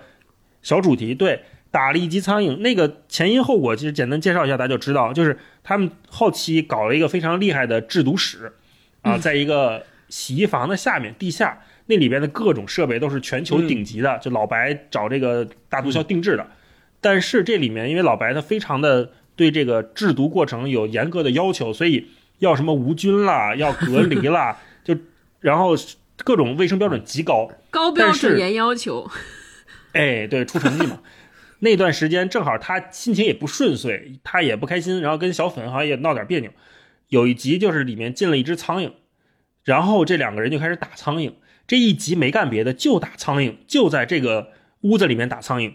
这一集被好像我看是被美国的某一个什么评奖评为最精彩的一集啊！你说它没有剧情，没有故事，极其简单，然后干的事儿非常无聊，但是它就变成了整部剧里面的一个高光时刻。嗯，而且它为什么会拍这么一集，就是因为当时拍到这儿没钱了，说这一集我们没有钱出外景，没有钱请其他演员，没有钱请配角，没有钱做服化道，你们几个就在这里给我编一集，让编剧在这里面你给我编一集，能把这这礼拜糊弄过去的一集，就搞了这么一个大苍蝇。其实很多历史上的这种优秀的电视剧，往往都是被逼到这份儿上之后，就像老白一样，真的是现实逼到这份儿上了，编剧没辙了，搞了这么一集出来。而且你看，这个还不是说《绝命毒师》自己发明的，《老友记》其中也有一集，就在重聚的时候，我记得他们也聊到，就是我们看《老友记》小《老友记》的朋友都知道，它每一集大概就是两三条线并行，把这六个人拆成两三对儿去讲他们分别的故事。但是其中有有那么几次，就是他们六个人是在一个空间里面同时做一件事情的，往往这个这些集也非常精彩，它非常考验编剧。背后的原因就是这一集预算不够了，我拍不下去了，所以才有了这么一个非常好玩的场景，把大家都聚在一起啊！我就跟大家推荐这个吧。好，那我们电视剧大一推荐了《绝命毒师》啊，下面是我来给大家推荐一个适合秋天看的电视剧。我推荐的是作为一个典型的漫威粉丝，我一定要推荐《洛基》第一季。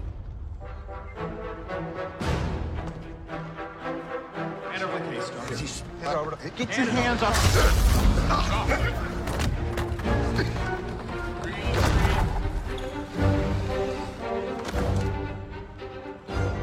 为什么要推荐这一部呢？其实，呃，跟秋天也是有关系的，不仅仅是作为一个漫威粉、漫画粉来推荐的，而是因为，嗯，整个洛基的，因为大家知道，在《复仇者联盟四》因为漫威宇宙要完了。在复，仇者在复仇者联盟四结束之后，漫威又推出了很多衍生的剧集，包括呃之前的那个绯红女巫和幻视，还有呃冬兵和杨过与雕，别别捣乱，还有那个冬兵的电视剧，然后洛基是第三部衍生的电视剧。我觉得这三部电衍生电视剧里面，我最推荐的肯定就是洛基。如果你是一个真正的漫威粉，你应该去看，其实前两部你不看，你也应该去看洛基的第一季。为什么？首先是因为。洛基的电视剧的剧情就是一个承上启下的剧情，它的承上在于它就是衍生于，因为《复仇者联盟四》大家如果看过的话，就是他们通过时间机器回到了纽约大战，然后又重新抓了一遍洛基，但是因为出现了一些小失误，导致洛基在《复仇者联盟四》里面他拿着宇宙魔方跑了，跑了，然后这个电视剧讲的就是他拿宇宙魔方跑了之后跑到哪儿了，经历了什么样新的冒险故事，他遇到了谁啊？我就不剧透了。所以这个是承上，承的是《复仇者联盟四》的剧情，它起下起的是什么呢？你看完整个第一季六集之后，你会发现，他提出了一个新的概念，这个概念恰恰是《复仇者联盟四》之后漫威宇宙的第三阶段的全新概念。第三阶段就是基于这个概念在进行推进的。虽然咱们现在还不知道第三阶段的大 boss，像第二阶段的这个灭霸，对吧？还第三阶段的大 boss 是谁？但是我们知道的是，第三阶段的宇宙概念。就是在洛基里面提出来叫多元宇宙，这个概念是在这个电视剧里面被提出来的，所以它是一个承上启下的这么一个地位。咱们一直说秋天吧，承上启下这么一个地位是一样的，是不是过于牵强了？整个，然后整个电视剧呢本身设计也是特别好，它是。复古的元素的设计是让你特别喜欢，包括它那里面的电话，包括它那里面的那个用户交互界面，都不像是现在一样，咱们拿手机那种交互界面。虽然是好像是多元宇宙高科技，但是它是复古的八十年代的那种感觉。对，就八十年代那种感觉，就是那种都没有触摸屏，然后大家打电话也都是一个小人出来，然后原像素风格的那种，不太清楚的那种那种感觉。对我就特别喜欢那种设计上的复古风格，然后剧情也是非常好，并且一如既往的原班人马的演员的表演也都非常在线，所以我推荐的是《洛基》的第一季，推荐给大家。嗯嗯，说个题外话，就最近那个斯嘉丽·约翰逊不跟迪士尼还有了争执嘛？原因就是迪士尼把他主演的黑寡妇那个电影上在了流媒体，但是寡姐就认为你这个行为让我损失了大量的收入啊，好像他之前只收入了两千万美元，但实际上他预计自己应该会收获更多，所以他就把迪士尼给告了。然后迪士尼这两天又发了一个通知说终止与斯嘉丽·约翰逊的合作。那如果这件事情持续下去的话，那可能未来我们在漫威宇宙里面就看不到斯嘉丽约翰逊，就不一定能看到斯嘉丽约翰逊饰演的黑寡妇这个角色了。本身复联四不是也把黑寡妇写死了吗？好多粉丝都大骂说你这个我们最喜欢的女性角色你给写死了。那我们看看超哥给我们推荐一部电视剧。嗯，我推荐的就是这两天在看的一个电视剧，就是《我在他乡挺好的》。嗯，我也看了。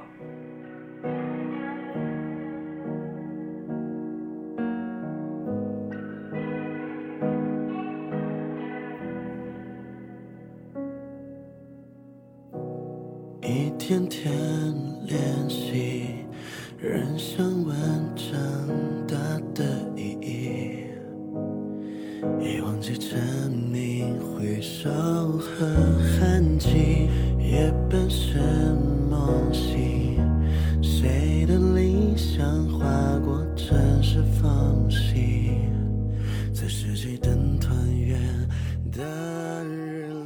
这是一个都市剧，也是写一群年轻人在北京的生活。就也是我我推荐这个原因，倒不是因为它适合在秋天看，就还是那个逻辑。我觉得就是写写北京，很少这些年看到有电视剧，就是一个都市题材写年轻人生活的剧，我觉得写的还挺真实的。我我那天不是还发朋友圈开玩笑，我说就是看这个我在他乡挺好的，至少前三集我当时我只看了。就突然觉得说，这些电视剧的编剧们也上班儿，嗯，也也租房，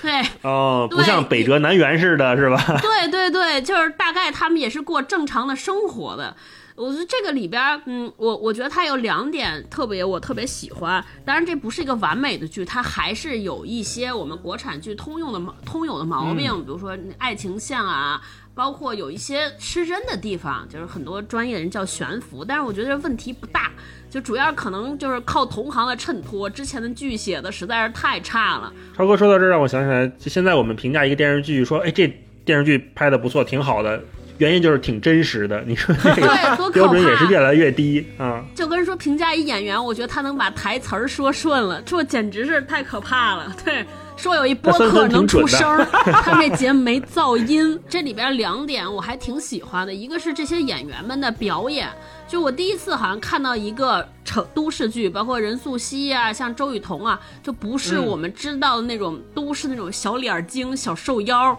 对，啊就不是那种磨皮磨的各种就锥子脸，就是就是他的审美是多元的、多样的。对对对，第二是他写的这些故事，确实还是和很多年轻人的当下生活有呼应。第二个，我觉得我特别感动的就是写了大家对于北漂这个态度。就我之前看到的电视剧，我我自己的感觉就它特别极端。有一种就是写的巨苦，就感觉在大城市生活没指望，大家就别跟这儿了，别跟这儿待着了，就是特别苦。还有一种呢，就是写的特别励志，特别燃。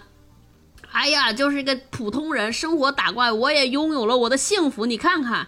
我觉得这大概率都不是大家正常人的态度。就这个剧里边反复说的一句台词，我觉得代表了他们的态度。他就说，北京这个城市特别大，我喜欢北京，因为它特别大。因为它大，所以呢，各种人都能在这个城市里边找到自己的位置。你是一个旷世奇才，就是我转述的，不是原词儿。如果你是一个天才，你特别有天赋，那么你一定会在这儿一飞冲天。那如果你就是个普通人，可是你愿意肯努力，你也能在这儿小富即安。如果你什么都没有，那你就是愿意勤奋一点，比别人多吃苦一点，你也来这儿能找到自己属于自己的角落。所以我觉得他他说这就是我喜欢北京的原因。这段话是一个老板劝一个他喜欢的女孩别活得那么焦虑，因为你只要在这儿，在这个城市里边生活，任何人都能找准自己的位置。剧里边持有的态度是值得宣扬的。无论来这儿找什么，是不是留在北京，你要先想好自己到底要过什么样的生活。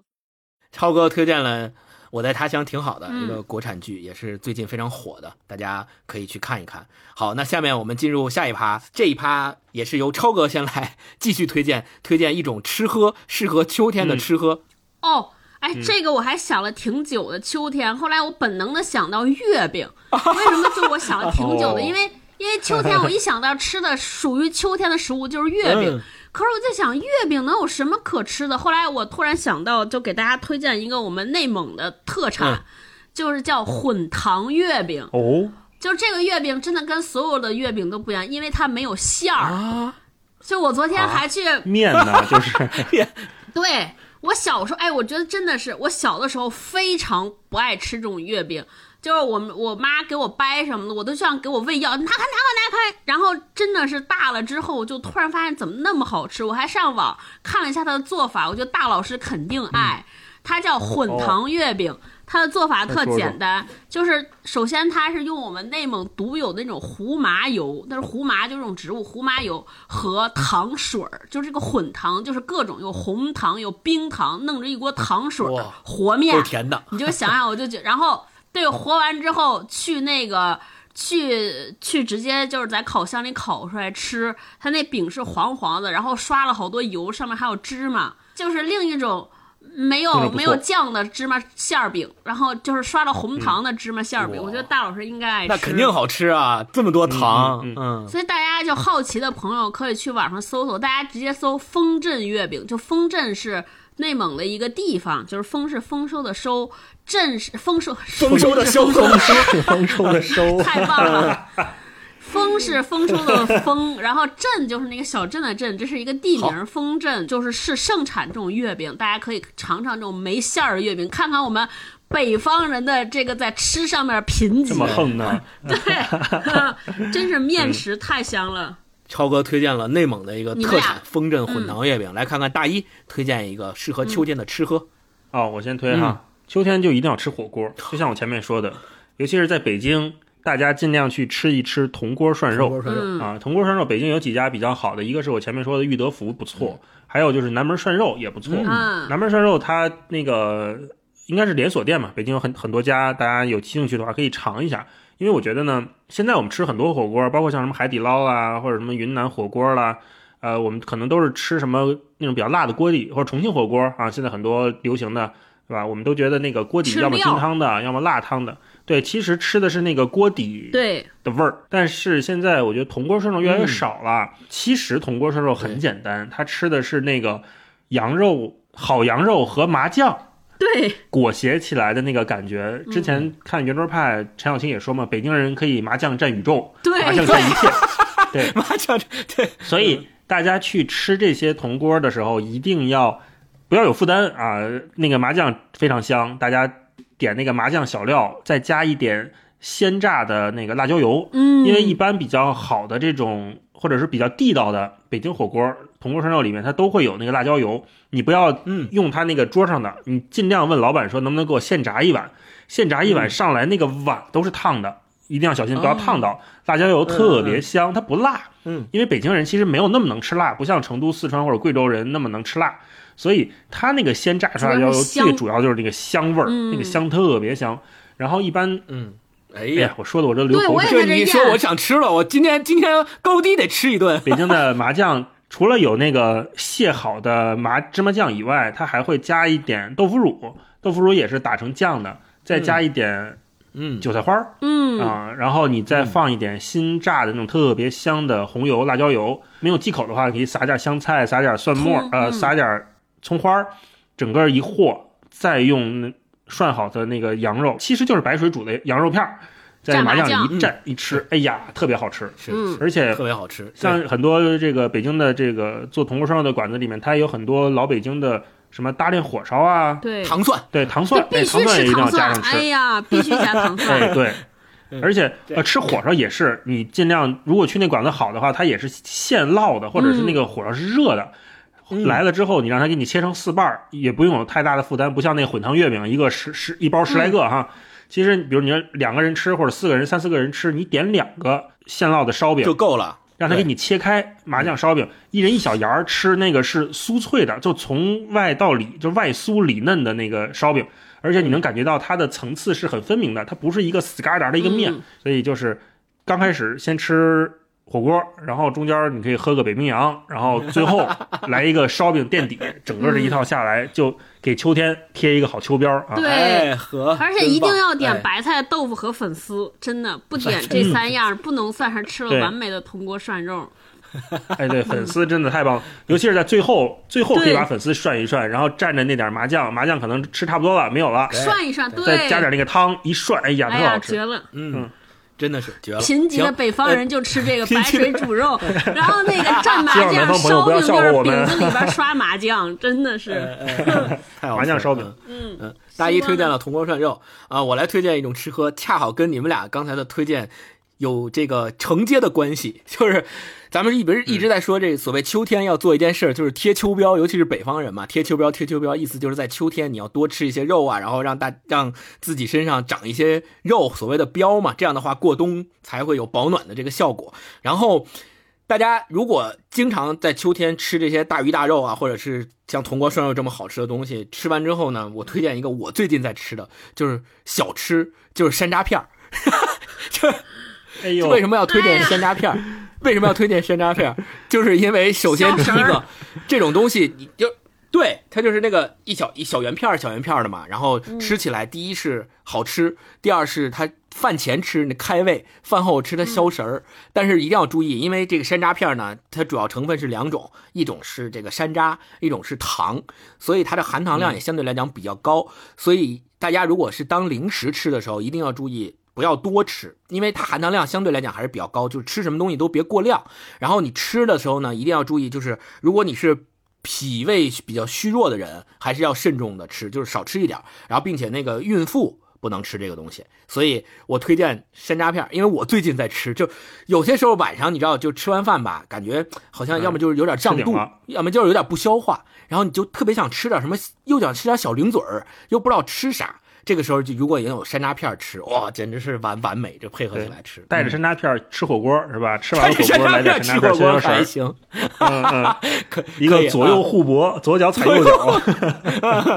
好，嗯那最后了，到最后一趴，我们来各自推荐一个旅行目的地，然后希望大家能够在这个不能出门的日子里边去心怀希望，去畅想一下。大一，嗯，我们是推荐今年去过的吗？还是随便？都可以，随便可以。那。就只能推荐新疆了，我觉得。啊，好，我们在之前的节目里面频繁的说过好几次啊，今年我们也去了又去新疆玩了一下，嗯。就是新疆真的一年四季都好，大家就有机会的话就去新疆自驾吧，但是一定要查好当地的防疫政策，因为新疆各个州的防疫政策不一样，不通用啊，你去之前最好给当地打好电话问清楚。就诚恳推荐新疆，啥也不说了，都都在这两个字儿里边了。去新疆，去了就是好啊，嗯，好，那个我来给大家推荐。其实我推荐的这目的地呢，跟大一推荐的新疆离得不远。我推荐青海。为什么？推荐青海？是因为去年的。那我就推荐银川。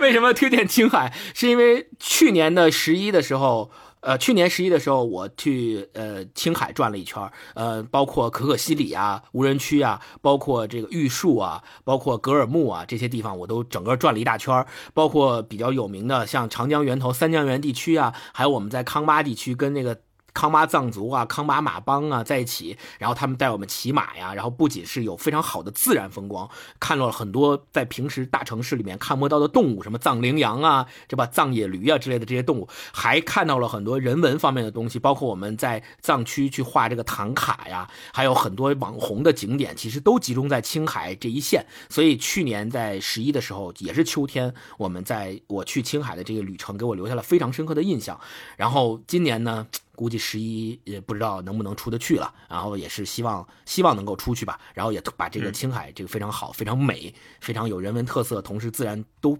兼具的这么一个地方推荐给大家，希望大家有机会的时候也可以去。嗯，超哥，嗯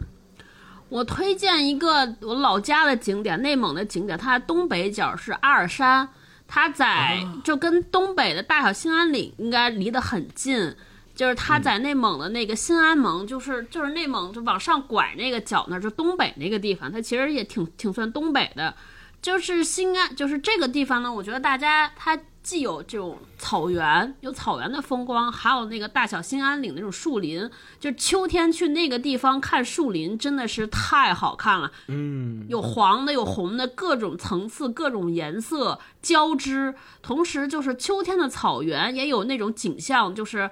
因为牧民很多时候就是到秋天就开始打草了，把这些草都割起来，卷成卷子，然后卷成卷子，怎么跟包包花点卷成卷起来？就是他要他要就是牛羊过冬来吃吃干草，所以就是草被以前很高的草被割了之后很平，你就更加有那种广阔天地开阔的感觉。然后站在树林里边看这种层层叠叠的树影，各种颜色，我那个时候就觉得整个人非常的开阔。所以就是推荐大家去看，就是秋天的阿尔山真的特别好，就阿尔山国家森林公园真的太美了，一定有机会去看一看。嗯，好，好，好，我。准备这趴的时候，我就想到超哥作为一个内蒙古人，一定会推荐内蒙古的地方的，因为所谓有一个词专门形容秋天的内蒙古，叫金秋内蒙，对，就特别美。嗯，一说这个词就感觉画我觉得每个城市都这么说呀，金秋北京，金秋白银，金秋乌鲁木齐 啊，就反正好像是，我觉得秋天来西北。确实是一个特别好的时节去北方，嗯，可能是不是秋天的南方还在过夏呢？挺挺热乎的。再往南可能都没有秋天什么的这个特别明显的季节分别了。嗯，没错。所以能够感受到四季，我觉得咱们说回来，咱们从春天一直做春天、夏天，包括今天做的这个秋天的推荐，其实也恰恰是因为我们在北方，然后有四季比较分明的这么一个过程。我们大家希望能够在感受四季的同时，希望大家给大家推荐一些值得看的书啊、电影啊、电视剧啊，能够大家呃一起去度过、发现生活中的这些美好，并且在一起这个过春天、过夏天、过秋天的时候，能够从这些文艺作品里面也能够去体会生活中的这些美好，然后能够变成快乐幸福的呃人。对，OK，呃，那借着星光说这个，我最后我想再跟大家分享一段王强关于秋天的一段描写，我觉得他写的特别好。行业内著名的藏书家和书虫，其实我觉得他不是一个商人，在我眼里他就是一个文学家，嗯他是一个狂热的爱书的人。他在一本叫《书赌牛津所下记》那本书里面，他写过秋天的一段，他说：“秋天是独属于回忆录的季节。秋夜里，借着捷寇斯基记忆的光亮，我真切看见了那些织进作者生命肌理的书页，怎么像永恒的投影，有力地掠过他生命变幻的天空。不，怎么会是掠过，而是停留，是占有，是彻头彻尾的征服。没有亲密而刻骨的交集，生命何以会从书中，或者书何以会从生命中获得真正的意义和力量呢？嗯，好，那希望大家每一个人都能够在秋天里这个收获的季节收获快乐，收获幸福。嗯，那我们今天这期节目就先录到这儿。收获好吃的和好玩的，嗯哎好好看的，收获开心哎好，好那我们就跟大家说再见，我们下期再见，拜拜。拜拜。拜拜。拜拜拜拜。